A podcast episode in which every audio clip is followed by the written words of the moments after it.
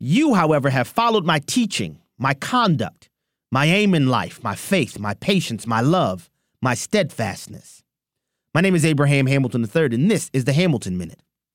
Apostle Paul penned his second epistle to Timothy, now an elder in the church at Ephesus, in about 64 or 65 AD while imprisoned in Rome awaiting his imminent execution under Nero. In warning Timothy about the coming perilous times, marked by the increased anti Christian persecution in the Roman Empire in 64 AD, Paul directed Timothy to his speech and his feet. In speech, Paul gave Timothy priceless biblical instruction. In feet, Paul left Timothy a legacy of lifestyle. Christ following demands consistency between speech and feet.